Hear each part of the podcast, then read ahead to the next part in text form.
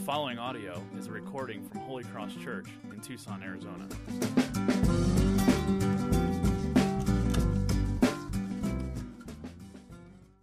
Uh, this morning, I mentioned previously in previous sermons that there was going to be three parts to this love series. And today we finish up part three of three of love.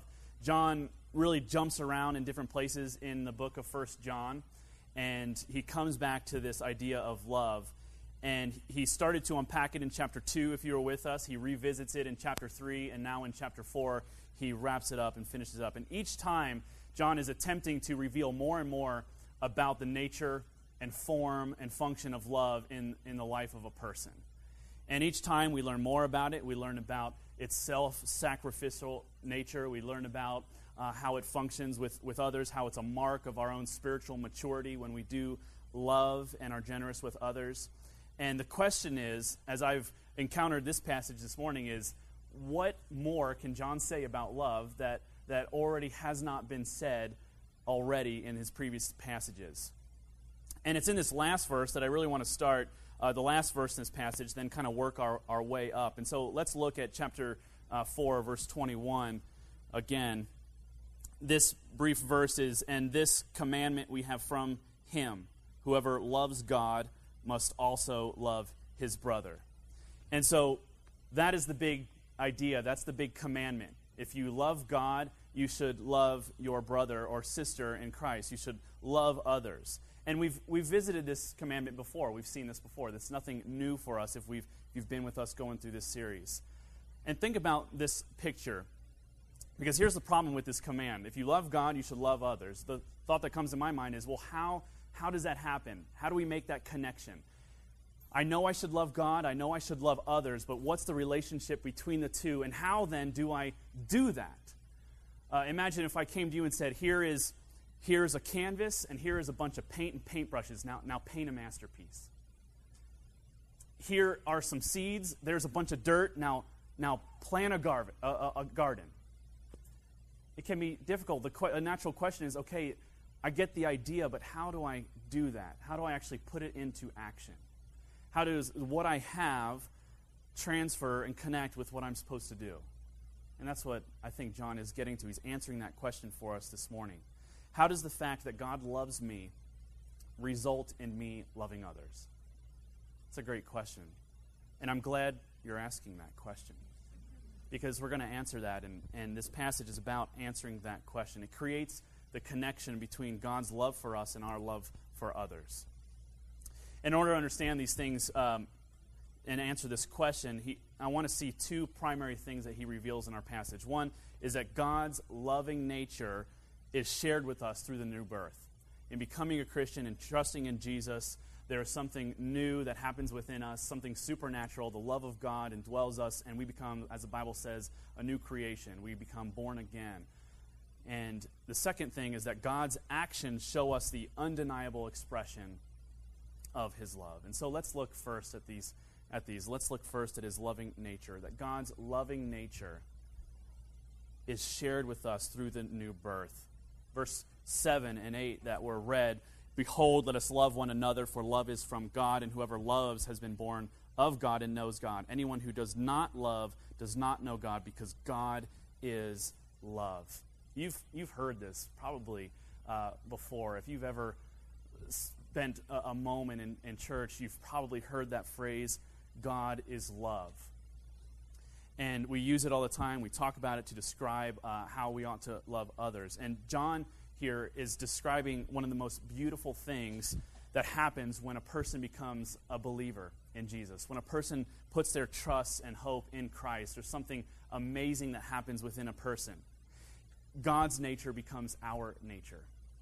We share in the actual divine nature of God. His life becomes our life, and His love becomes our love. There's something that changes within us that, that can only be described by God exporting something that He has into our life. God's love is God's most precious export. It is our most amazing import that we receive from Him. And don't we, don't we love things that are imported? Aren't things more valuable or more precious or more amazing when things are imported? Hey, I got this new wine. Where'd you get it from? Sonoita. Oh, well, well, here's a 20 year old bottle from Italy. Oh, yeah, that's, that's what I want. There's something that makes something so spectacular and breathtaking is, is hearing that's, that something is not from here, that it's, it's from somewhere else. If someone's house is amazing and, and beautiful, and, and there's a lot of uh, luxury that has gone into a house, often people love to share where they got each thing from. Like this, this tile was imported from Italy. This, this wood was you know, imported from you know, Sri Lankan driftwood or something. I, I know it looks just like a box, but, but knowing where you got it from, that, that, that story, that, that meaning, it, it breathes life into it. This, this fine china is from, well, China.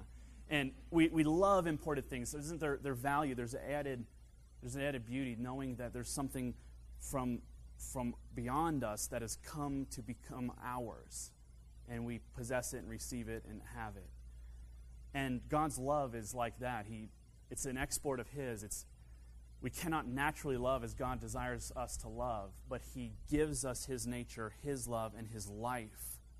And this love of God is, is not like those other things that I was talking about in the sense that it's just this object that whenever we want to show people it, whenever we want to take it off the shelf, whenever we want to use it, we, we take it down and we exercise love.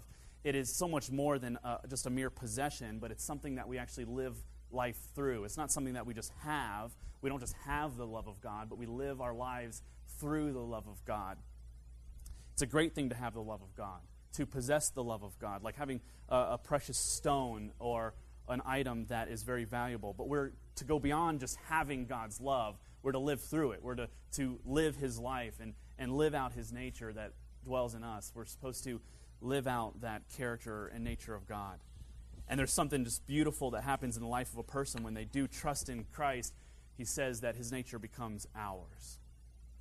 You know, we often try to maintain a behavior or uh, maintain a good character or be that person we want to be and be a, be a loving person, we can often wake up in the morning and say, I just, I need to be a more loving person. But we should rather have an attitude of, I, w- I need to abide in the love of God and live through that love so that I can then exercise and manifest that love for other people. Oswald Chambers, who's, he's written um, a pretty popular daily devotional, um, he says this Concern over our personal holiness causes us to focus our eyes on ourselves, and we become overly concerned about the way we walk and talk and look. And, and what this passage doesn't mean, it doesn't mean that we should not be concerned with our personal holiness. We should not be concerned with how we are doing. But it does mean that when we wake up each day, when we are attempting to right a wrong behavior or adjust a wrong attitude and be that better person that we want to be, and we do all of those things without drawing from the power of God's love and His presence in our life, the result is either shame or pride. If we fail at it, we feel just dejected and shameful, and we're like, I knew it, I'm a horrible person. Why can't I get it right? Or we become extremely prideful. We say, I knew I could do it. See, I tried and I did it, and I, I hit a home run. I, I, I became that better person I wanted to be. And it's just so self focused. Pastor John Piper says, Love is from God the way that heat is from fire. Where there is fire, there's always heat. Where there is God, there is always love. Because it is His nature. God is love. It is part of what it means to be God. And that is why these words are so bold from John. It says, How can we say that we have God and we do not love?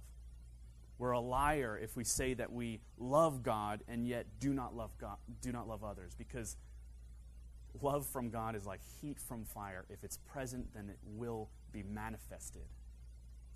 So what John wants to communicate to us is that in the new birth, this aspect of the divine nature becomes part of who we are. God's nature is love. God is love, and we share in that nature in the new birth. Christianity is a real a real connection with the divine. And I want you to really grab onto that, chew on that, really understand that Christianity is not just a, a system of belief, a system of, of behavior, or even attitude or understanding. It's not a box that you check off and say, Yes, I'm a Christian, but it is a sharing in the divine nature of God, his love becomes ours. And, and, there's something of God in us that when we become a Christian, we, without this connection, we're truly powerless. We're powerless to really love, the, love people the way that we are supposed to. We can't love God without the connection. We can't love others without the connection of the new birth. His love becomes ours, His life becomes ours. So then, to love God is not to watch how God loves and then copy it. Look at God, do the same. And that's, I think, often how we view loving others. Okay, I know I'm supposed to do this. God told me to love. He is loving. He's a great example. Now I just need to be like Him. But He's saying, watch how God lo- loves, absorb it, embrace it, depend on it with your very life, digest it so much that, that everything you feel and speak and do is consistent with the person whose life has been changed as God desired it to be changed. Live and manifest the life that is in you. The best, where we best connect God's love to loving others only when our focus is not on that love, but it's on abiding in God's love. And this expression of God's love, as John continues in his passage, he talks, he says, well, there's an undeniable connection, there's an undeniable expression. What is it, what, how, in what way has God expressed his love towards us? And that's our second point that God's actions show us the undeniable expression of his love. Let's look at verses 9 through 10. In this, the love of God was made manifest among us, that God sent his only Son into the world so that we might live through him. In this is love, not that we loved God, but that he loved us and sent his Son to be the propitiation for our sins. What evidence, what evidence do we have that God loves us? God gave his only Son for us. If we're unsatisfied, and I've, I've mentioned this to, to others before, if, if we're unsatisfied, if the love of God doesn't do it for us, if, if knowing that Jesus died for our sins, if that expression of God's love doesn't affect us, then every other le- lower expression or less expression of the love of God in our life is going to be ineffective in changing our heart and communicating His love for us. It's going to be ineffective. There is no greater expression than that God gave his Son for us. And if we understand that, if we understand what it really means that God gave his Son for us, to die for us, to be a propitiation, to cover up our guilt, then I think it helps avoid all the, the misunderstandings that we have about God's love all the time. When, we, when God is silent, when we're praying to Him and He doesn't answer our prayers, we might imagine that God doesn't care for us. When something bad happens in our life, we might imagine that He's angry at us and He's withholding something from us because He's punishing us. But when we truly understand that He loves us, we can look at Jesus without hesitancy and say, Oh my God, how you must love me. And the rest of Scripture makes sense. When we see that God isn't responding to us, we, we believe that it's not because he doesn't care, but it's because he is kind and his wisdom is beyond our wisdom and he understands what we don't understand and he sees what we do not see and he loves us. And we do not become suspicious of his acts towards us. Well, what did God mean by this? What is he trying to teach me? Is he trying to correct my course? Is he punishing me? Does he not like me the way he liked me yesterday? We wonder so much, we become insecure. What does God feel about me?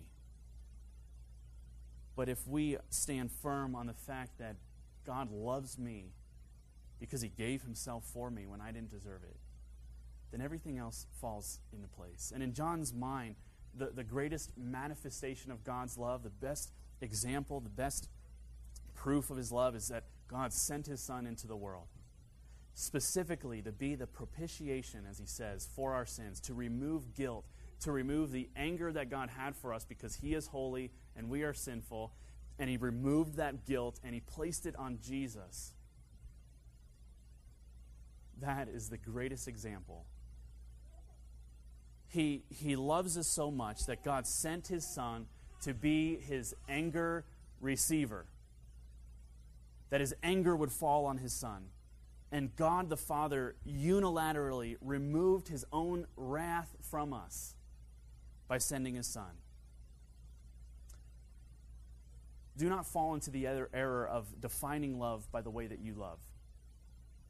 Do not fall into the other uh, the error by defining love the way that you like to love others. Well, God isn't loving to me because that's not what I would do to myself. God is that's not an expression of love because that's not how I would love others. And in verse 11 it says, "If you've been loved by God, then you ought to love this way." We've been given the proper form, the proper substance of love, and this is true love. Let's talk about that word ought because I really like it. I think we should pause on it. You ought to love. You ought to love. You know, so much more than the word ought, uh, a different word is used in the New Testament when this Greek word is used. And, and the word is most often used as owe, like a debt that is owed to another person. And, and, and think about that by changing that word for example sake to get that meaning to sink in. If you have been loved, if you have been loved this way by God, then you owe it as a debt to others to love the same way. Do not owe a man anything, Paul says in Romans, but to love him. We're under this divine obligation of the nature of God that lives in us by faith that we ought to love others as he loved. It is when we lose that connection as God's act of love, as our definition of love, that I believe we, it causes us to fall into different kinds of errors and think different things about love. Have you ever said this or heard someone say this before? I, I love you, I love you, but right now I don't like you. Have you ever heard that? You ever said that expression? In other words, what we're really saying, I think, is that what you are doing right now and the way that you are acting is making it painfully demotivating for me to love you like Jesus. Don't call it love and like. That's a cop out, I think. Call it what it is. It, we create a, an anti-gospel situation, I believe, in our homes, in our in our relationships with others, in our workplaces, when we treat people like that, when we say, "I love you, but I don't like you. I love you, but you, but I but I'm, I'm having a really hard time liking you right now."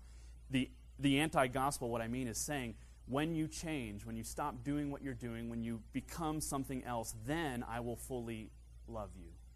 Then I will fully embrace you. Then I will fully lay down my life for you.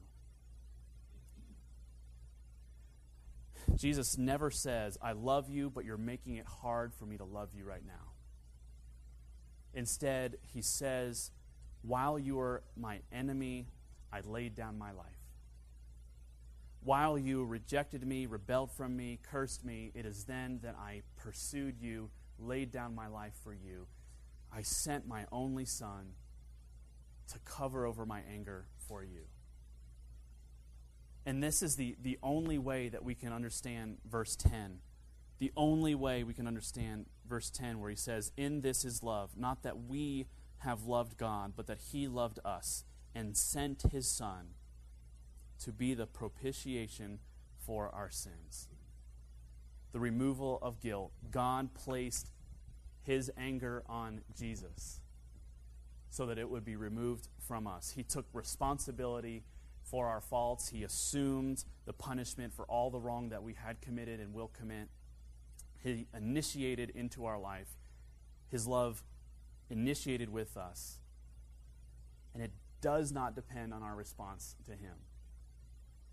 Isaiah 65, the prophet Isaiah says this, speaking for God, he says, I was ready to be sought by those who did not ask me. I was ready to be found by those who did not seek me. I said, Here I am, here I am to a nation that was not called by my name. I spread out my hands all day to a rebellious people who walk in a way that is not good. The sacrifice of Christ is Him saying to us and to the world, Here I am, here I am. Here I am as your Savior, the one who loves you, the one who does not say, I love you, but I don't like you, change and then I will love you, the one that says, I have loved you even when you were rebellious against me. He loves us not because we are obedient, He loves us so that we can become obedient. He doesn't love us because we're lovely, He loves us so that we can become lovely. And if we attempt to call anything love, anything at all, love, it must find its source and connection in the work of God in Jesus Christ. What kind of son was he? What kind of son was Jesus in verse 9? He emphatically says, God's only son. And we know that God's only son, but I think it, it amplifies, it amplifies God's love for us. You can lose an eye and still have another eye. You can it's a tragedy, but you have other option. There's comfort in knowing that you have a backup. You can you can lose something else, but there's there's always knowing that well we're, it's it's okay. We can we can make it up somehow. The detail that Christ is God's only begotten Son adds a special kind of description, a special kind of description to what kind of love He had for us. There was no backup plan. There was nothing held back. There was no consolation. He gave and He gave and He gave without any preservation. That is how God loves. And I want to refer to this story in the Old Testament uh, with Abraham and his conversation with God. And, and Abraham, as you may know, he was without child, he and Sarah, his wife, and they didn't have a child, and God promised that they would have a son, and through that son, God's blessing would come, God's promise would come, that God would make them into a great nation. And Abraham said, But I don't have a son, I don't have one. He says, But I'm going to give you one. Even though your wife is 100 years old, she will bear a child, and I will give him the promise uh, that I've promised to you. And it happens. Finally, after many, many years and decades of waiting, Isaac is born to Abraham and Sarah. And here in, in, in, chapter 22 of Genesis, here's what God says. After these things, God tested Abraham and said to him, Abraham, and he said, Here am I. He said, Take your son, your only son, whom you love, and go to the land of Moriah and offer him there as a burnt offering on one of the mountains which I shall tell you. Abraham, your only son, the one you've been waiting for, your only child, whom, whom will receive my promise to make you a great nation, I want you to give him up. I want you to sacrifice him. I'm, I want you to give him to me. I'm taking him from you.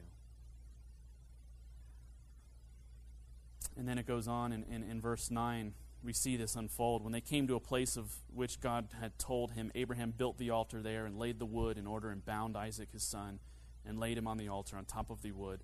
Then Abraham reached out his hand and took the knife to slaughter his son. But the angel of the Lord called to him and, from heaven and said, Abraham, Abraham. And he said, Here am I. He said, Do not lay your hand on the boy or do anything to him, for now I know that you fear God, seeing that you have not withheld your son, your only Son, from me. And Abraham lifted up his eyes and looked, and behold, behind him was a ram caught in a thicket by his thorns, by his horns. And Abraham went and took the ram and offered it up as a burnt offering instead of his son.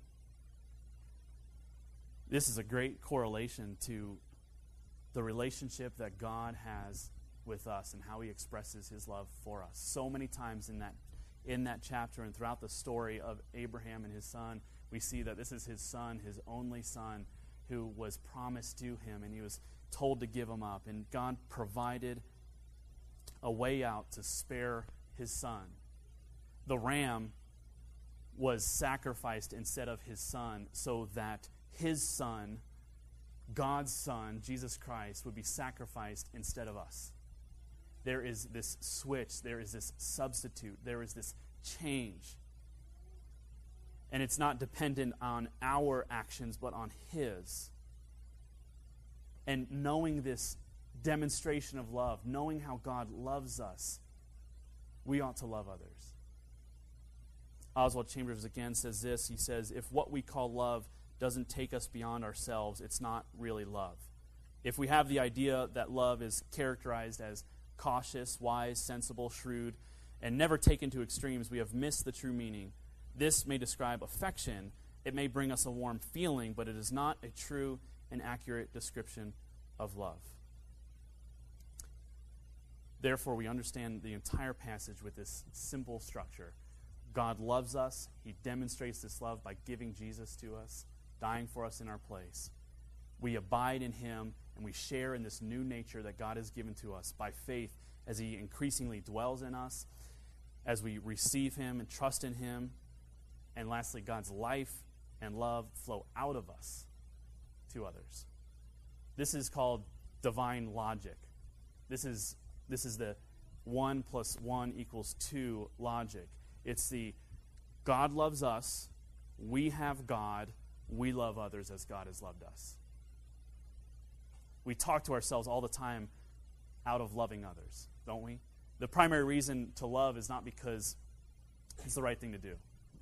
Don't we talk to ourselves when someone's unlovable? We say, I know I need to love this person, I just need to do it. Uh, I'm going to love them, even though they don't, you know, I'm just going to, I'm going to love them. Or we talk to ourselves saying, I need to love them because they love me back in return. Our primary reason to love somebody is not because they deserve it, not because we want them to love us back, not because it's the right thing to do. We love people who are unlovable because we were loved while we were unlovable. Is the love of God fresh for you? Because you've probably heard it so many times God loves you and He died for you. Yeah, I know. Yeah, I know He loves me. What else? What else? what else? Because I need something else in my life because I'm just not, I'm just, I'm not feeling fresh in my walk with God. I'm feeling like in a rut. So what else is there other than the love of God? He loves me, died for me. That's awesome.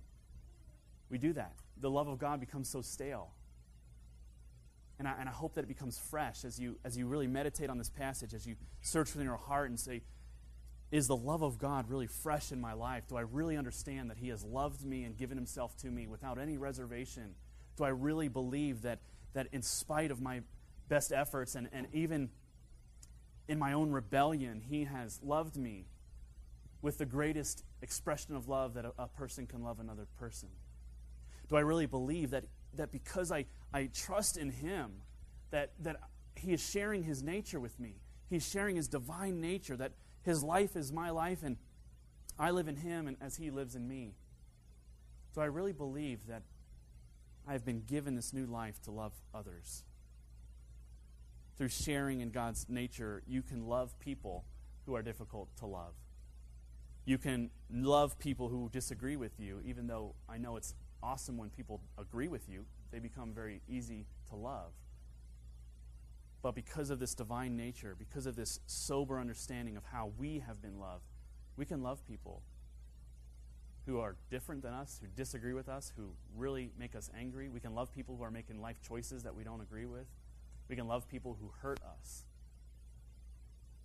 When a Christian loves God out of a genuine belief that this love first came from God, then we are freed up to love people the way we are called to love. Would you pray with me?